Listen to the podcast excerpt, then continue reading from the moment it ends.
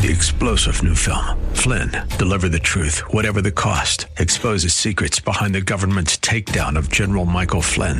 Flynn knew what the intel world had been up to. He ordered the first audit of the use of contractors. This set off alarm bells. He told the truth. He was the most dangerous person for Donald Trump to hire. They had to get rid of Flynn. Flynn, Deliver the Truth, Whatever the Cost. Available now. Watch it today. Go to SalemNow.com. SalemNow.com.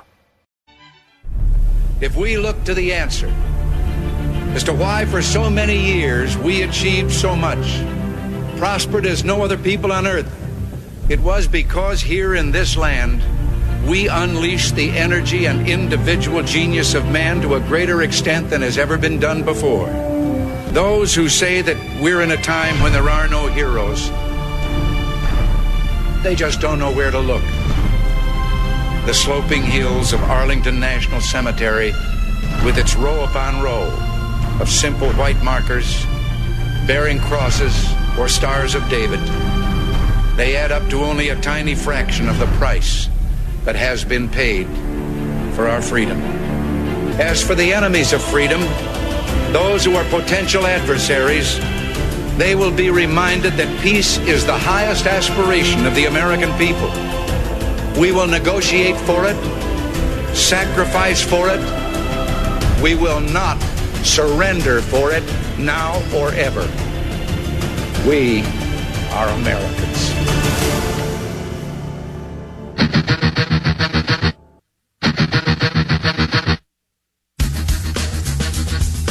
This is the Bob France Authority on AM 1420. The answer. Yes, indeed it is. The Bob France Authority. Good morning to you. Thank you so much for joining us at 7 minutes after the hour of 9 o'clock on this Monday, the third morning of the month of December, rather. I don't know where I got September from. Third morning of the final month of the year of our Lord, 2018. How about we just do it that way? Really, really looking forward to a lot of great conversations with you today. We are guest free, which means a lot of opportunities for your phone calls to get through. Congressman Jim Jordan is on assignment today. Meaning he's got some very important committee work to do, and he'll be joining us either tomorrow or Thursday, depending on the rest of the week and when Jim Comey comes in to testify before the House Judiciary Committee. So Congressman Jordan is off today, which means you are on 216-901-0945, 888-281-1110. Either one of those numbers will get you into the program. If you'd rather not wait on hold, you can also send messages to me by way of Twitter at Radio Done Right or France Radio. That's Radio Done Right, one word, or France Radio, also one word, F-R-A-N-T-Z Radio. You'll find me. And then the same thing is on Facebook, France Radio or Radio Done Right. You'll find me and leave me good messages, and I will respond. A lot of important news to get to today that is of the breaking variety. But, of course, I want to start with, well, what I think most of us have done over the course at some point over the course of the last 48 hours in the over the course of the weekend. And that is pay tribute and respect to one of the great presidents that we have known in our lifetimes. Talking about 41, George H.W. Bush passed away at the age of 94, as you all know by now. And obviously, there are very serious plans for honoring the man, and, of course, his legacy as the leader of this great country. Air Force One will depart Ellington Field in Houston this morning, bound for Joint Base Andrews. Then a motorcade to the U.S. Capitol, followed by an arrival ceremony. The remains of the late president will lie in state in the rotunda this afternoon through Wednesday morning. Everybody's kind of anticipating a great week of celebration, and it's not like there's mourning and sadness. My dad lived 94 amazing years. And he was ready to go. President Bush's son, Neal Bush. The funeral is Wednesday at Washington National Cathedral. Final burial Thursday in Texas. Yeah, at College Station, site of Texas A&M, which is where President George H.W. Bush's presidential library resides, of course. And it is, of course, also where his wife, who passed away 8 months ago, roughly, Barbara Bush, lies waiting for him. Yeah, I thought it was really important to take note of what you just heard in that report from his son. This isn't a lot of tears. There's not a lot of tears and horrific sadness here, because this is nothing to be sad about. Rather, what we're doing at this point in time is celebrating the life and the legacy of President George H.W. Bush, who, in addition to being a president, served in so many other capacities this great nation, including as a fighter pilot. So this is he's a hero in so many different states of the world. What we're doing now is celebrating the legacy of a life extraordinarily well lived. And we're going to continue to do that. I've got a wonderful piece. Maybe you heard it over the weekend, if any of the weekend programs played it. But there's a wonderful piece put together by our friends at Salem Radio News. And we're going to play it. It's a tribute and just kind of a summary, a 5-minute summary of the glorious life and career of George H.W. Bush. I join the, the message being shared by the president's son, and not George W. Bush, but as you heard, Neil. I joined the message here, which is, and second it, which is, let's celebrate his life. Let's not mourn his death. And it really is a time for that, because again, at 94, and he was in some failing health, he had been hospitalized a number of times. He was probably, overdue, if you will, based on medical science. This was coming, and it was coming probably mercifully when it came. And that seems to be the message being sent by the Bush family, and it's one that we will continue to honor and recognize and respect. So the President of the United States, Bush 41, passes on. His body, as you heard in the report, will lie in state through Wednesday, and then there will be a private burial ceremony after that. So all of the accolades and all of the recognition and just the salute and the respect for his legacy, all very well earned, all very, very well earned. So that's of course what happened over the weekend. Breaking also over the weekend, even though we'll call it breaking news because we're just starting our show this morning, but also over the weekend, France is burning. The nation of France is burning. And it's all in the worst rioting that nation has endured since the 1960s. It all has to do with the same thing that the American left wants to do to the United States. And that is tax us to the point where we have no choice but open revolt. Now, fortunately, they didn't get an opportunity to do that. Fortunately, we have had a number of years where we have had a Republican-controlled Congress, and that overtaxation was not going to happen. And when it was joined by a Republican president named Donald Trump, we ensured that we weren't going to have any huge tax increases, at least for 10 years. Still disappointed that there was a sunset clause on the Tax Reform and Jobs Act of 10 years.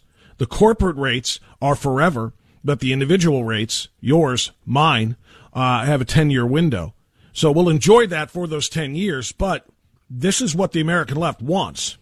And if you are interested at all in heading off the kind of devastating economic impact and collateral damage that would come from the tax and spend policies of the American left, of the American Democrat Party, look no further than Paris. Violent protests ravaging Paris on Saturday. Citizens there furious over the rising taxes and the higher cost of living. According to police, 133 injured, 412 arrested, all kinds of vandalism being done, including to the Arc de Triomphe. This is not the first time violent protests have hit the Capitol. This is the third straight weekend that this has happened in Paris. It initially began November 17th when a gas tax increase was announced. The riots took place this weekend, however, have been considered the worst in a generation, at least going again back to the 60s.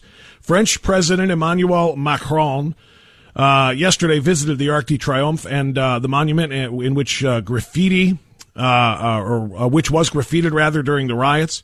He vowed to hold those responsible for the damage accountable, but it is the rioters and the protesters who are vowing to hold the president accountable. The movement is comprised, according to reports, of average working citizens and who are furious, and they refer to themselves as the yellow vests. According to the New York Times, the name comes from the yellow safety vest motorists are supposed to wear when they have a breakdown on the side of the road, and that's what they're wearing. They're furious over the gas tax increases, which have indeed devastated so many of the individual, middle class in France. And why, of course, did they jack up a gas tax? Because of climate change because of the aptly named Paris Climate Accords. This is what happens when you allow the government to essentially raise taxes arbitrarily in the name of something that cannot be controlled, climate change. And the people of France know it, and they are furious. And moreover, this is just the beginning. This is really just the beginning. France is just, and maybe they're not a beginning, they're a continuation of, this is one small portion. Let's phrase it that way. This is one small portion of what is happening in a destabilized Europe. Europe is in a very bad way right now. You have Great Britain. Excuse me, I'm fighting off a sneeze here. You have Great Britain exiting the EU, hopefully sooner rather than later. And Theresa May was just discussing that very fact about a week ago in England. You have Italy virtually bankrupt. You have France with an open borders policy. You have Germany with an open borders policy, thanks to Angela Merkel, being overrun by a culture, the radical Islamic culture, that is just running roughshod over the streets of the cities in these nations. You have an open borders policy there that has just led to devastation, and now you have this extraordinarily high taxation, which has the French people livid. How are they supposed to make ends meet? And you can't drive. We don't want you drive. We don't want you buying gas. That's the point, of course, because we have to reduce our carbon footprint. This is what the American left wants to do here. Take a look at some of the images. Take a look at some of the videos. They are shocking.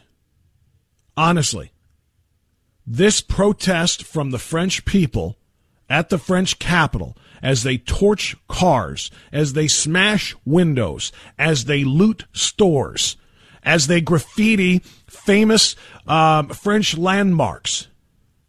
I mean, it almost looks like an American Antifa rally. It almost just looks like, truthfully, looks like there's a conservative speaker coming to a college campus. That's how it's done in the United States by the left. Let's see what happens if the taxes rise so high in the United States. But here's the irony, of course.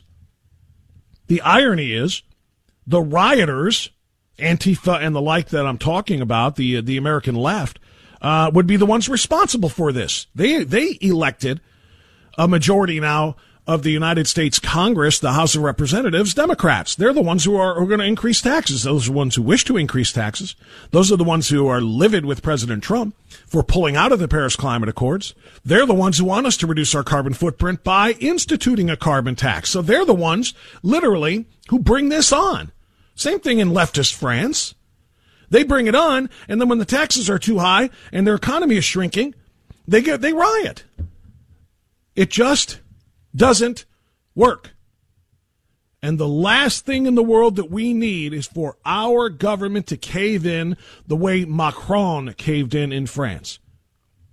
Do not give in. Start talking about carbon taxes and the like, all to appease a certain part of the voting population. No, just stop it. The president was right to pull out of the climate accord.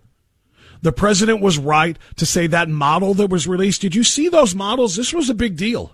Last week, actually, it was on Black Friday.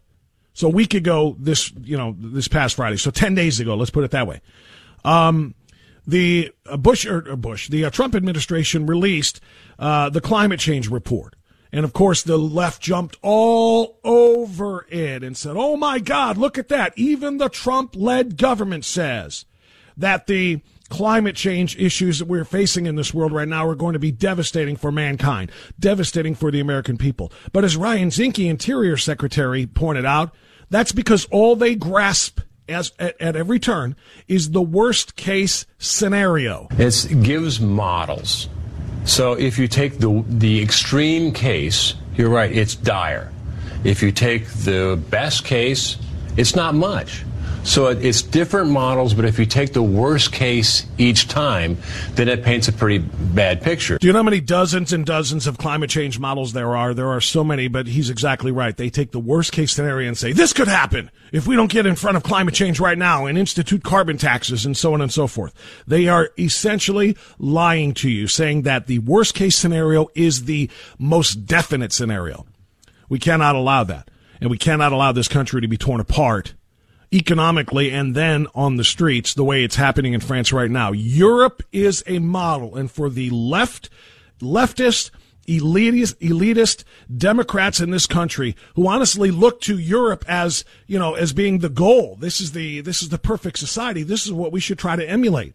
That's why we elected Donald Trump, because he doesn't emulate European society, which is falling apart at the seams. He believes in America first.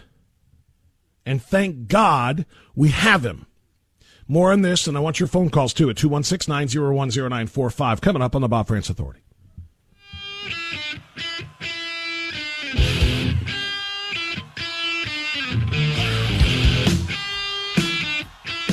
Thanks.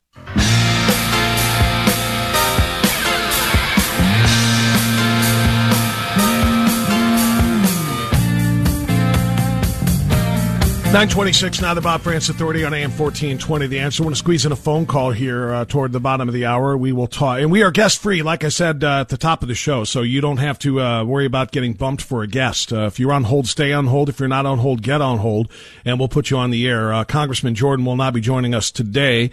He's got a legislative matter to attend to. We may be on tomorrow, and that all depends on James Comey, who, by the way, apparently has struck a deal regarding his congressional testimony. There's been a legal battle going on with House Republicans, and yesterday they apparently agreed that he will testify behind closed doors. What's he got to hide? I'm just curious. On Capitol Hill this week and maybe tomorrow, after receiving assurances that a transcript of his interview will be released to the public. So there was a little bit of a standoff here. Comey sought a public hearing. He sought the public hearing, claiming in a court filing that he feared selective leaks from Republicans. But in the agreement, Comey's attorneys acknowledged the request to quash the congressional subpoena was unorthodox, suggesting the motion had little chance of succeeding. So they struck a deal saying he will testify behind closed doors, and his testimony then will be released to the public by way of transcripts. I don't know why they're doing that. It makes no sense to me, but this is something that I'm glad is happening, because the Judiciary Committee absolutely needs to speak to James Comey. He has said so many contradictory things since his last appearance before Congress. They absolutely need to get him in front of that panel. Okay, so anyway, that means Jim Jordan is not on today, by the by. He may be on tomorrow. He may be on Thursday, depending on that situation. So you can dial 216-901-0945, and we'll put you on the radio. Mark in Fairview Park. Thanks for waiting, Mark. You're on the air. Go ahead. Good morning, Bob. Dobry den, yaksimash pan France, which is a Czech. I'm of Czech ancestry. But the reason I bring that up is because I'd like to mention something about the American left.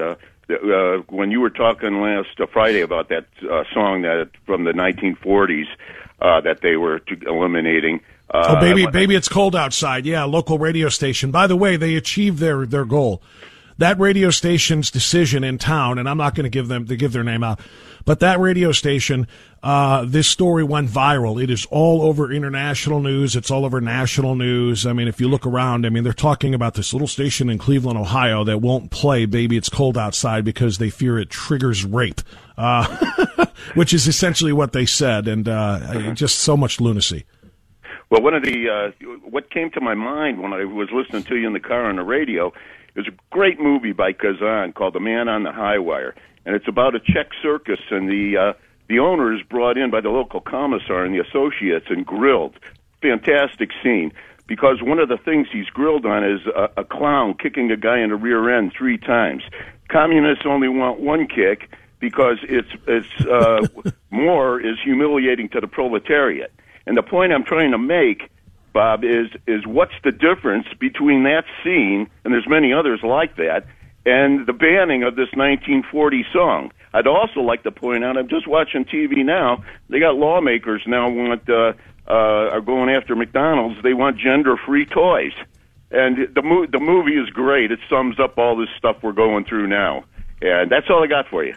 Well, thanks. I appreciate the phone call, Mark. I don't know that movie, to be honest with you, but I'm interested in looking it up, especially if it's got those analogies that you're talking about. And by the by, I've got something for you. I'll share with you next half hour. The news is now, but I'm going to share this with you next half hour. I have the answer to the baby it's cold outside dilemma by way of another song, which I think you are really, really going to enjoy. The baby it's cold outside controversy that was stirred up last week by a local radio station and the president of the local rape crisis center, which says that song promotes rape culture in the United States. I've got a response to that. You'll hear it right after this on AM 1420 Station.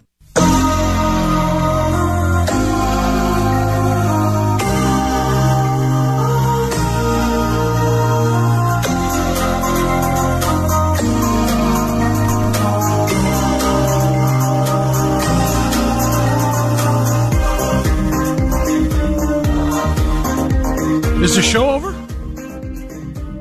I think this is our show closing music. It just struck me. This is Enjoy the Silence. I guess we're just done early today. It's 9:30. Sam, can I go home? Is that what you're telling me? We just done? No? You're just teasing me, aren't you? You're just teasing me and pretending it's 11 o'clock. That's what's going on here.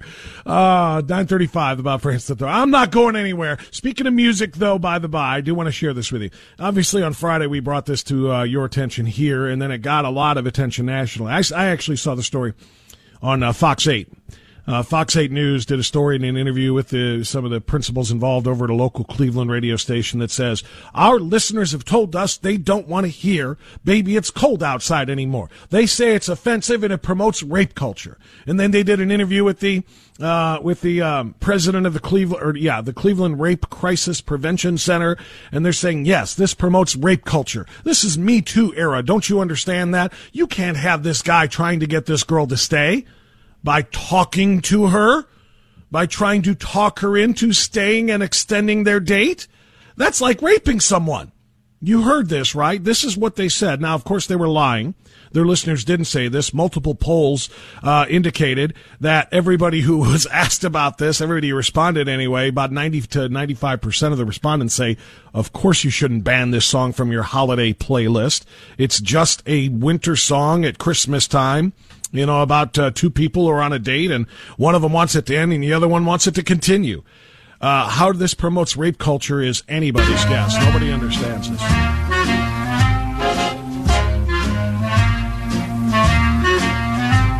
I really can't stay. But baby, it's cold outside.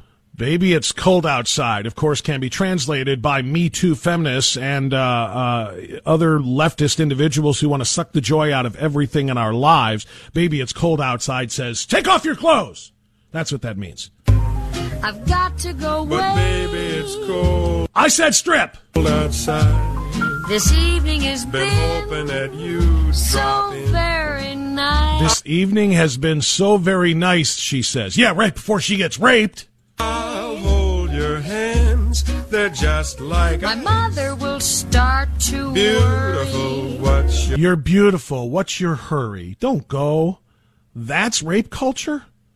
This is some sort of a sexual assault taking place, really? My father will be pacing the floor. Listen to the fireplace. So really I'd better scurry. Beautiful, please don't well, hurry. Maybe just a half a drink put more. Some records on while I the neighbors might think. So this is the song, obviously. I don't want to replay it again. Although I did have a great suggestion from my friend Charlie, the politically incorrect mechanic, who said to me after Friday's show, you are going to play Baby It's Cold Outside as your closing music, right?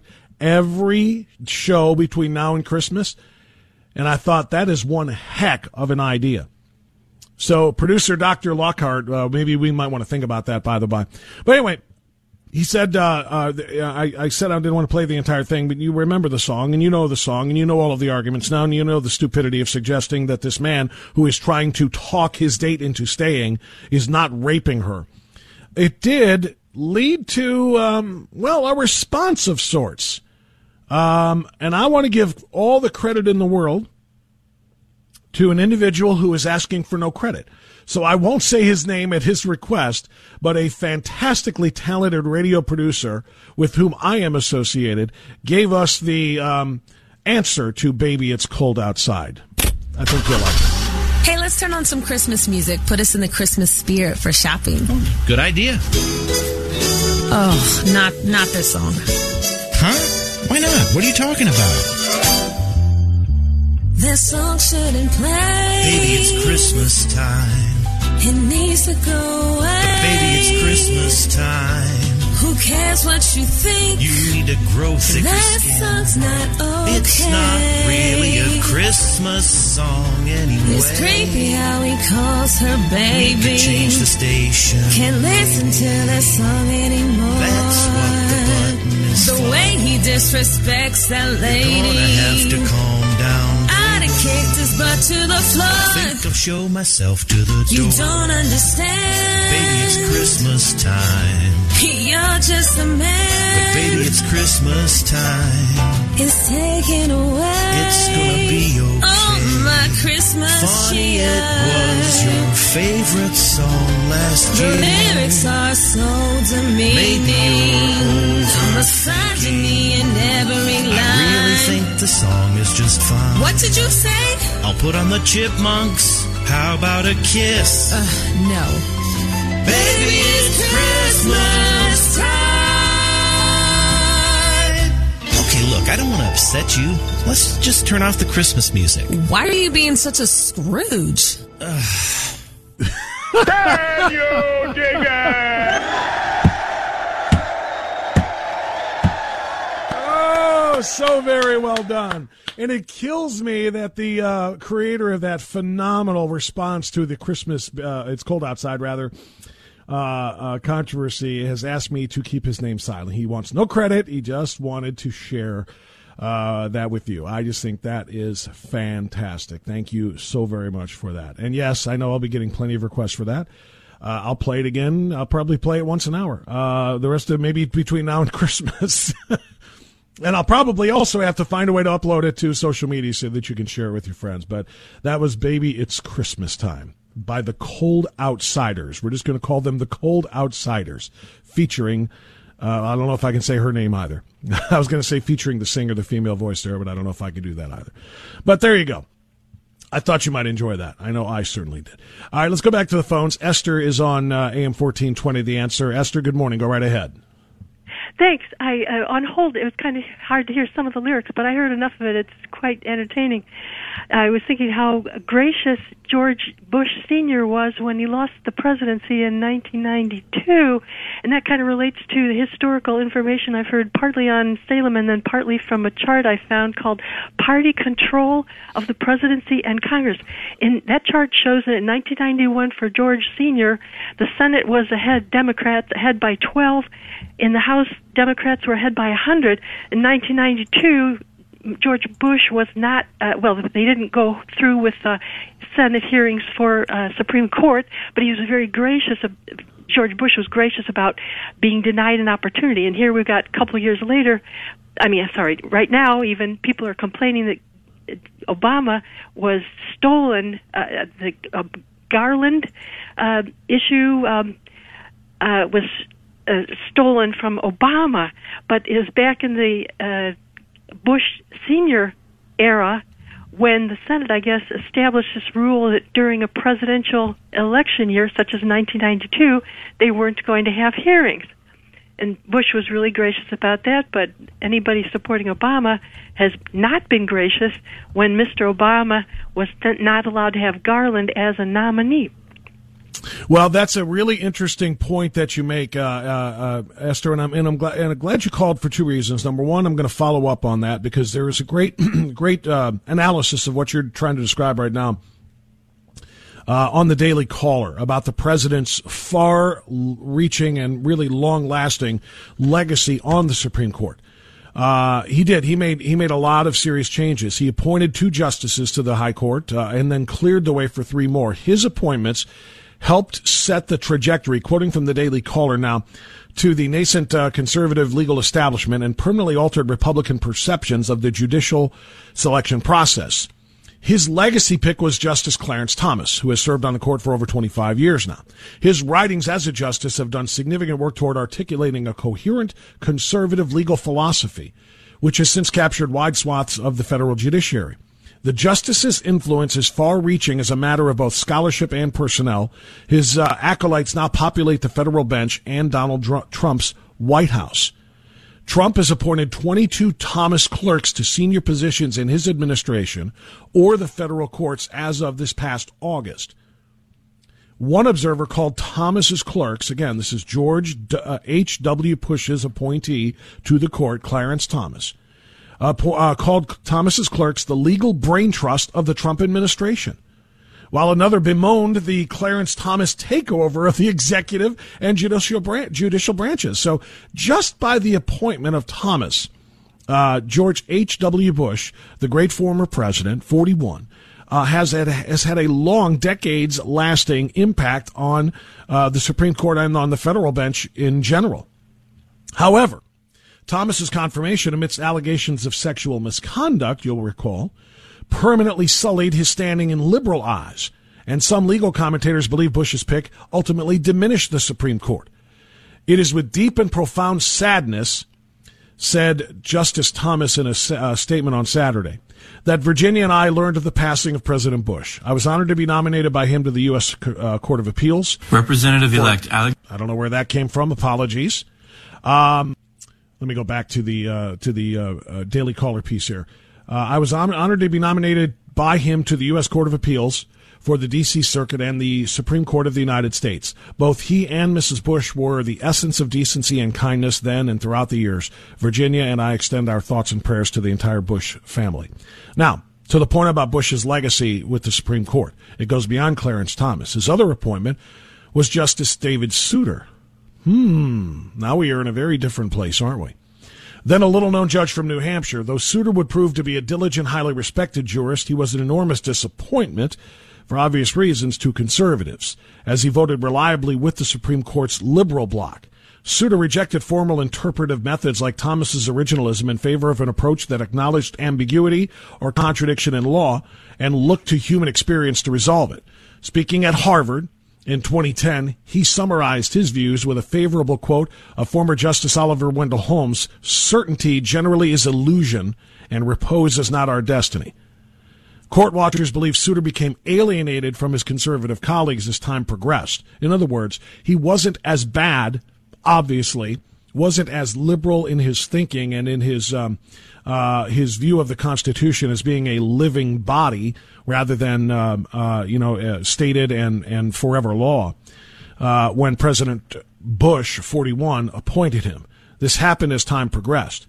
There is a 2012 article in the New Yorker that claims Chief Justice John Roberts went to great lengths to ensure that Souter's draft dissent in the Citizens United case, for example, which struck down limits on corporate campaign expenditures, was never published. Souter then retired in 2009 and was succeeded, of course, by Sonia Sotomayor.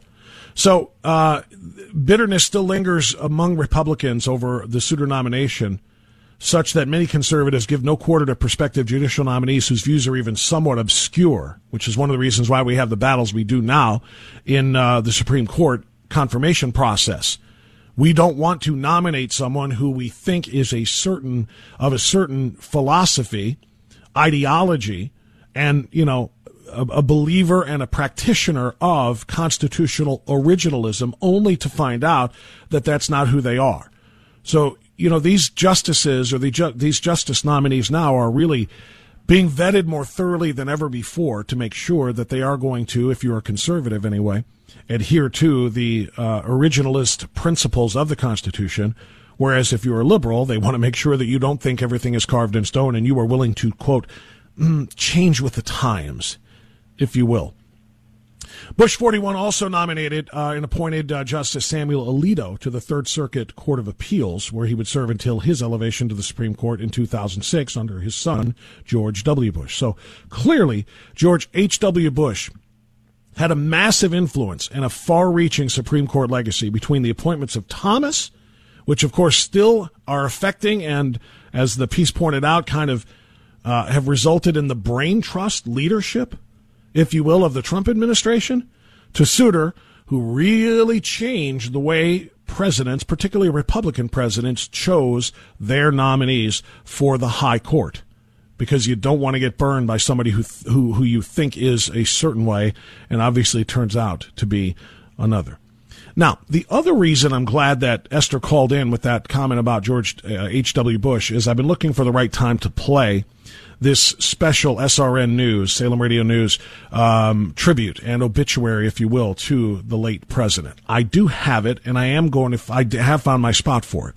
And that spot is right after we check our traffic now, right here on AM 1420, The Answer.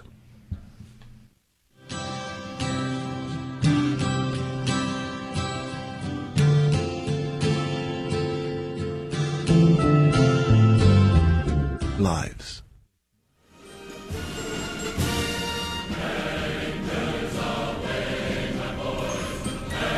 All right, 9:53 now. The Bob France Authority continues on AM 1420. The Answer. I want to take a minute here to spend a few minutes to honor the late President Bush, 41. George H.W. Bush passed away on Saturday at the age of 94.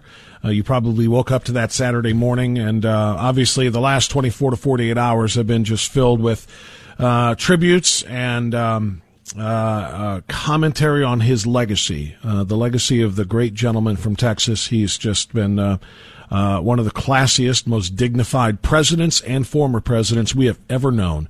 And the world, rather than mourning his passing today, I think we are celebrating his life. You know, don't mourn his death, celebrate his life, celebrate his legacy. He lived 94 glorious years.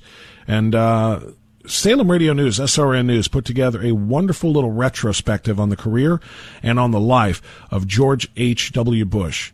And it's something I feel that is worth our time. SRN News presents The Life of George H.W. Bush. Here's White House correspondent Greg Clugston. George Herbert Walker Bush served as the 41st President of the United States. I, George Herbert Walker Bush, do solemnly swear that I will faithfully execute the office of President of the United States. That I will faithfully execute the office of President of the United States. But before taking the presidential oath of office in January 1989, Bush already had served his country in a variety of roles as Vice President, CIA Director, Congressman, and Naval Aviator. On his 18th birthday, George Bush joined the U.S. Navy and became, at the time, the youngest aviator in the service. He was a fighter pilot during World War II, flying dozens of combat missions. On one mission, his plane went down in the ocean, and he was rescued hours later. After graduating from Yale University, George and his wife Barbara moved to Texas, where he worked in the oil business. In 1966, Bush was elected to Congress, representing a district near Houston.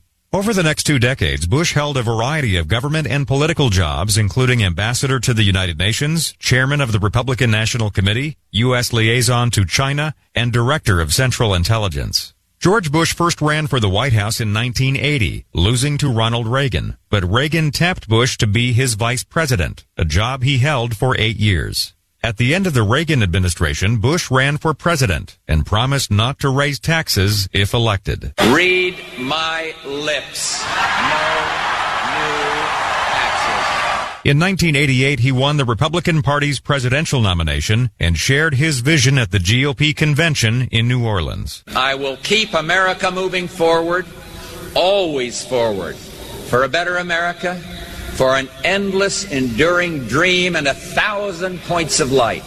This is my mission, and I will complete it. On Election Day, George Bush carried 40 states, defeating Democrat Michael Dukakis. During the summer of 1990, Iraq invaded Kuwait, and after months of negotiations and warnings, the U.S. launched a coalition assault on Iraqi forces, and it was a decisive victory. Kuwait is liberated. Iraq's army is defeated. Our military objectives are met.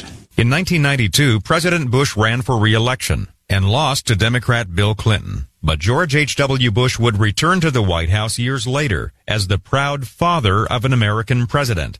His oldest son, George W. Bush, was elected in 2000, making them the only father and son to serve as president since John and John Quincy Adams. Bush remained active after the White House, including work at the Points of Light Foundation he founded to encourage and empower the spirit of service. And the former fighter pilot made headlines when he started skydiving to celebrate milestone birthdays. He jumped out of planes on his 75th, 80th, 85th, and 90th birthdays, often with the help of the U.S. Army Golden Knights parachute team. It all worked out. I was in his lap on the plane, and then he strapped me all in. These guys were right at the side, and it was very reassuring and just wonderful. At her husband's 80th birthday gala, former First Lady Barbara Bush said her marriage to President George H.W. Bush has been filled with surprises. He said he would show me the world. Well, he certainly has done that and much, much more. On several occasions, former Presidents Bush and Clinton teamed up to raise money for victims of natural disasters. They traveled to hurricane zones and recorded joint public service announcements. You know, we know Americans are generous, compassionate people, and that's why we come to you again, not as presidents, but as private citizens. The best way to help now is to make a cash donation. In 2011, President Obama paid tribute to his predecessor by bestowing upon him the highest civilian award in the United States, the Medal of Freedom. His humility and his decency reflects the very best of the American spirit. Former First Lady Barbara Bush died in April 2018 at the age of 92. At the time of her death, she and George H.W. Bush were married for 73 years, the longest marriage of any presidential couple in American history. In his personal life, George H.W. Bush was a family man who succeeded in business and politics, who loved boating and fishing, and wore colorful socks. And as a president, Bush will be remembered for a life largely devoted to public service, for being a champion of volunteerism, and for displaying his civility and decency in politics. I'm Greg Clugston at the White House. 1920, the answer. It's a Monday. The third morning of the 12th month of the year of our Lord 2018. I hope you enjoyed that little retrospective on the life and career of the great George H.W. Bush that we closed the last hour with. Hour number two, like hour number one, is guest free, which means dial now. Your hold time will be short. 216-901-0945, 888-281-1110. We do not have interviews scheduled for this hour today, which means we really can hear from you at any time you wish. Twitter, Radio Done Right. You can always tweet to me, and I'll read good tweets on the air. And Facebook, France Radio, F-R-A-N-T-Z, Radio, one word, no spaces, no underscores. I want to go back to something I mentioned somewhat in passing in the first hour of the broadcast about climate change. As you know, the Trump administration released some information about the potential for various shifts in climate and its impact on the the people of Earth and on the air, the oceans, the land, and so on and so forth, about a week and a half. I actually did it on Black Friday, so 10 days ago. And, of course, the Trump administration was accused of trying to bury the report because it confirms that the worst fears of global warming alarmists are coming true. And so they tried to bury that by releasing it on Black Friday. That was the accusation made against the president by the mainstream media. Ryan Zinke, the Secretary of the Interior, responded to that, of course, saying, what are you talking about? These climate change models, there are many of them. There are dozens and dozens and dozens of them. There are probably hundreds of them. And what they've done here is they've picked out the worst few models and said, this is how bad it can be. It doesn't mean this is how it's going to be, but that's how they present it. It gives models. So if you take the extreme case, you're right, it's dire. If you take the best case, it's not much. So it's different models, but if you take the worst case each time, then it paints a pretty bad picture. Yeah, and that's what they try to do. And it brought me to this. I did a little bit of researching and checking, and I found one of the many, many, many, many changes that have been made by the climatologists and scientists and so on and so forth. This is from Forbes magazine back in 2012. Now, if you recall, that's only 6 years ago. If you recall, that's about 4 years after, because wasn't it around 2008 or so that Al Gore released his movie? Maybe that was earlier. But when did Gore's Fahrenheit, or not Fahrenheit, his global warming movie come out? I can't remember exactly when his movie came out now, but you know, I think it was 2004, 2008, somewhere in that neighborhood, telling us that the planet was burning up. The planet has a fever was his famed line. And when you get a fever, you go to the doctor. And we have the prescription to fix our burning planet right now, he tried to say. So just a few short years after that, we got this from Forbes, and I just found this from Forbes.com. Sorry, says Peter Ferrara, global warming alarmists, the Earth is actually cooling. Climate change itself is already in the process of definitively rebutting climate alarmists who think human use of fossil fuels is causing ultimately catastrophic global warming. That's because natural climate cycles have already turned from warming to cooling. Global temperatures have already been declining for more than 10 years, and global temperatures will continue to decline for another 2 decades or more. That's one of the most interesting conclusions to come out of the 7th International Climate Change Conference. The conference featured serious natural science, contrary to the self-interested political science that you hear from government-financed global warming alarmists seeking to justify widely expanded regulatory and taxation powers for governmental bodies, or government body wannabes such as the United Nations. See for yourself, their conference speeches are all online. What you will see are calm, dispassionate presentations by serious, pedigreed scientists discussing and explaining reams of data. In sharp contrast to these climate realists, the climate alarmists have long admitted they cannot defend their theory that humans are causing catastrophic global warming in public debate. With the conference presentations online, let's see if the alarmists really do have any response. The Heartland Institute has effectively become the international headquarters of the climate realists, an analog to the UN's Intergovernmental Panel on Climate Change, the IPCC. It has achieved that status through these international climate conferences and the publication of Climate Change Reconsidered volumes produced in conjunction with the Non-Governmental International Panel on Climate Change, the NIPCC. Those Climate Change Reconsidered volumes are an equivalently thorough scientific rebuttal to the irregular assessment reports of the IPCC. You can ask any advocate of human-caused catastrophic global warming what their response is to the Climate Change Reconsidered. If they have none, they're not qualified to discuss the issue intelligently. And then it goes into some of the records of the temperatures in the 1940s to the 1970s, and it talks about things that we have mentioned on this program many times, about a coming ice age. Ice ages have cyclically occurred roughly every 10,000 years, with a new one actually due around now. And then yet, shockingly, even before humankind populated the Earth, somehow the planet warmed, and the ice melted, and it went away for 10,000 years. So I don't want to get all bogged down to the minutiae of the rest of the article in Forbes, except to point out there was a very serious, credible argument made by the scientific community in 2012, just 6 years ago, that the Earth was not in fact warming, it was cooling, and that an ice age is coming. I don't care if it's right or wrong. I want you to listen carefully. I do not care if it was right or wrong. I don't know if the Earth is warming, and I don't know if it's cooling. The key is, neither do the scientists. That's why they have hedged their bets and called it climate change. Now, no matter what happens, warming or cooling, a period of extreme hurricane activity versus a period of no hurricane activity, an especially brutally cold winter or an extraordinarily mild winter. No matter what happens, they can say, see, the climate's changing and it's causing all of these things.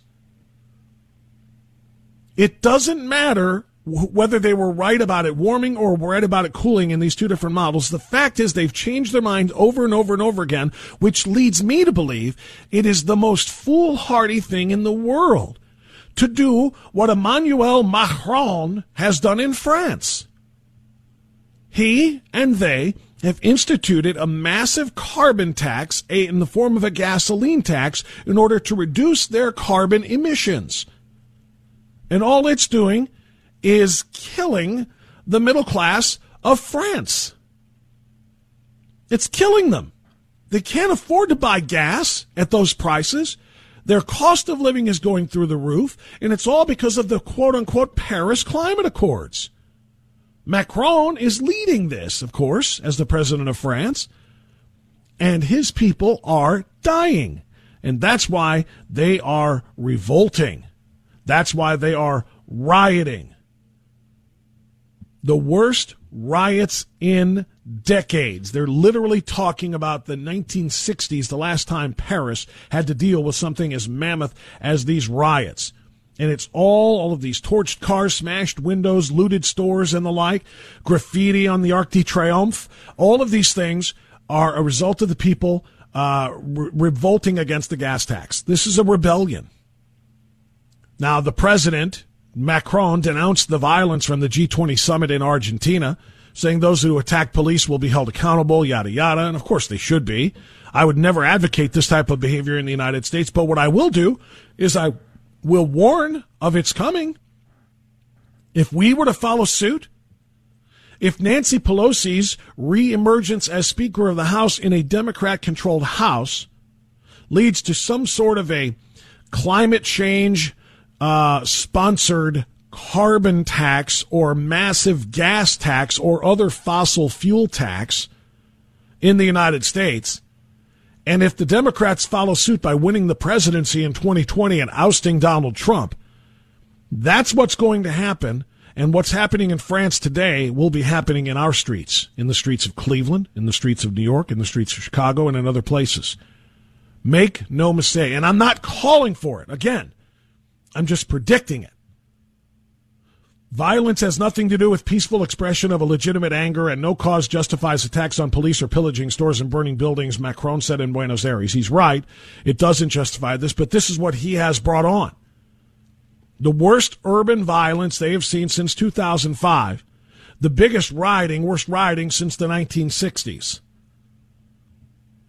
And all of this, again, over carbon taxes and gas taxes based on phony climate change predictions.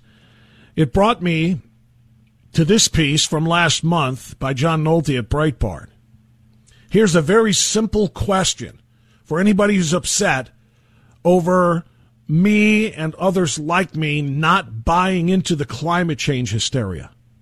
How many other scientific doomsday prophecies do we have to see come and go and be debunked before we're allowed to be skeptical of the next one, including the report issued on Black Friday by the Trump administration saying in the worst case scenario, a lot of really bad things can happen. But as John Nolte pointed out, this is how old I am, old enough to remember being told that by now, number one, we would be living through a new ice age by the year 2000. These are all documented and sourced, by the way, from the climatologists, these predictions. By the year 2000, we would be living through a new ice age. Number two, we would all die when the ozone layer has disappeared. Number three, the oceans would be dead. Number four, global cooling would destroy the world. Number five, acid rain would destroy our forests. Number six, overpopulation would result in worldwide famine. Number seven, we would deplete our natural resources. Number eight, we would run out of oil. Number nine, the polar ice caps would melt. Number 10, Manhattan would be underwater by now. Number 11, people who live in cities will have to wear gas masks. Number 12, nitrogen buildup would make the land unusable. And number 13, decaying organic pollutants would use up all of the oxygen in America's rivers, causing freshwater fish to suffocate. And that's just the big stuff. The world-shaking predictions of the oh-so-holy and believable scientific consensus that they've gotten horribly wrong just during my lifetime. That science was also declared settled. These are facts. These things are going to happen, we were told. Here we are in 2018. None of them have happened, and yet we're supposed to believe that the worst-case scenarios put out by those climate models they chose to use among just hundreds of models on Black Friday show us that we have to change our ways or else this planet is doomed. How many times must we be lied to about all of these things before it's okay for us to say, not going to buy it anymore. Not going to buy the lies anymore. Going to be skeptical about this one this time. It is nothing but a scheme.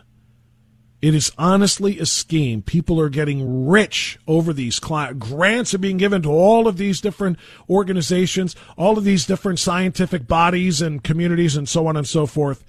And they are taking all of this money to study climate change. They have to come back with something. If they came back saying, it's all good, everything's fine, there's nothing humans can do about it, they lose their grants. It's kind of like a road crew. And I know I got to get to the break here. It's kind of like the Ohio Department of Transportation. If they don't use all of the money in their budget, then they lose that money in next year's budget. So they'll tear up roads that don't need to be torn up just to improve them. We're going to repave them even if they're fine because we got to use all of our budget. We got to get all of our guys their hours so that we can get it next year. It's the same way. They've got to come back with something to prove their worth at these climate change models, these climate change, those who fund and those who put together these climate change models and these studies and this research, or else they lose all of their grants. Don't buy it, not for a second. Let's not become Europe 2.0. Back after this.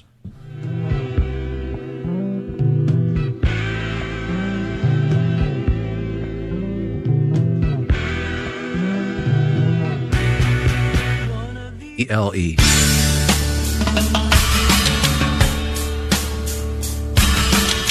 All right, 10:27, short segment here. Let's squeeze a call in or two before the bottom of the hour. Ron in Brook Park wants to hit this climate change story. Hey, Ron, how are you, sir? I'm doing well, Bob. How about you? Good. Merry Christmas to you. Same to you and your family. Hey, listen, I got a couple of points real quick. Okay? Mm-hmm. You notice how now they're going further down the road with their forests. In other words, they used to tell us 10 years from now, we're going to, New York's going to be underwater and everything. Well, people like you and I are still alive, and we remember the lie. So now what they do is they go like 80 or 90 years down the road because they know nobody alive today is going to be alive 80, 90 years from now to be able to say, what a liar they was back in 2018. They're kind of slick on that. And if you notice, too, everything in this world can be rectified with money. Do you remember years ago when the big craze was creating a shortage like natural gas and that? And as soon as they got the prices up, son of a gun, we found all kinds of gas. Now they do the same thing with this. Hey, we're going to pollute the world and we're going to kill everybody. But if you buy these carbon credits from Al Gore, see, we can rectify that problem. All you people got to do is give us a little bit more of your hard-earned money, like they're trying to do in France, and doggone it, this catastrophe can be avoided. Do you notice money always seems to cure everything? Yeah, it always does. And your point about it being, them expanding the models out to like 80 or 90 years, I don't think it's just, so that, we'll be gone because everything will be remembered. History will record things. The internet is going to be forever. History books are going to be forever, all these things. The reason they're pushing them out to 80 to 90 years is because they can continue to collect the money for that period of time by saying, look, we're 10 years in toward this. We're 20 years in. We've got to increase the tax now. We've got to increase. They can continue to do this without being disproven. If they make a 10-year model, as you know, and we just did, 10 years have gone by, New York still isn't underwater, the sea level aren't rising, and yada, yada, yada. So therefore, we can say legitimately, justifiably, and correctly, stop with the ridiculous taxes. Stop with this ridiculous carbon credit purchases. Look, you were all wrong. So they're pushing it out there just so that they can collect for decades to come without anybody being able to see you were wrong. If you're telling me it isn't going to change until 2070 or 2080 or 2090, well, then obviously we may indeed be on track for that. So we better pony up the dough. So yeah, that's a good point. I didn't think about that, Bob. Yeah, they'll be forever. The lies will always be able to be told. Well, like I said, the people won't be alive, but you're right, it'll be recorded history, but we won't be alive to say, what liars they were. Right, like I said, money always seems to cure just by, what is buying a carbon credit other than making people rich going to do to change a darn thing? And the answer is nothing. And with that, I'll leave you, my friend. Have a good day. You're exactly right. Thanks so much. Appreciate the call as always, Ron. There's Ron in Brook Park, and he's 100% correct about the money part and about the model part. They're going to continue to come up with these models, but they're extending them out now. He's right. They're looking out and they're saying by this time, because now they'll be able to continue to make that money. They'll be able to continue, and guess what? Like I said before, if the American left isn't careful, what's happening in Paris right now and what happened there over this weekend is coming to the streets of this country. And you know what? I'm not predicting, or excuse me, I'm not calling for it. I'm not saying I support it. I do not support any violent protest of taxation or actions that that we disagree with, because we're not anarchists. We're not Antifa. We're not the American left. I don't want these things, but I predict they will happen. There will be a revolution. A second American revolution if we ever get to the state where Europe is right now. Their open borders, their Paris Climate Accords, their carbon taxes, gas taxes, and their leaderless nations, honestly. If it ever gets like that here, there will be the same types of conflicts in the streets that you're seeing in Paris right now. Be careful, American left, what you wish for. All right, 10:30, let's get news now at AM 1420 The Answer. Three-star General Michael J. Flynn, head of the Pentagon Intelligence Agency, knew all the government's dirty secrets. He was one of the most respected generals in the military. Flynn knew what the intel world had been up to. He understood its funding. He ordered the first audit of the use of contractors. This set off alarm bells. The explosive new documentary, Flynn, Deliver the Truth, Whatever the Cost, and covers the facts behind this scandal. Flynn told the truth. He was the most dangerous person for Donald Trump to hire. I find out the worst enemy that I'm going to face in my life is right here in America. They took my assessment and they wanted me to change it. And I was like, I'm not changing it. They had to get rid of Flynn. With in-depth interviews, archival footage, and never-before-seen personal records of the man behind the headlines. I just felt like I was drowning. Flynn, Deliver the Truth, Whatever the Cost. Available now. Watch it today. Go to SalemNow.com. SalemNow.com.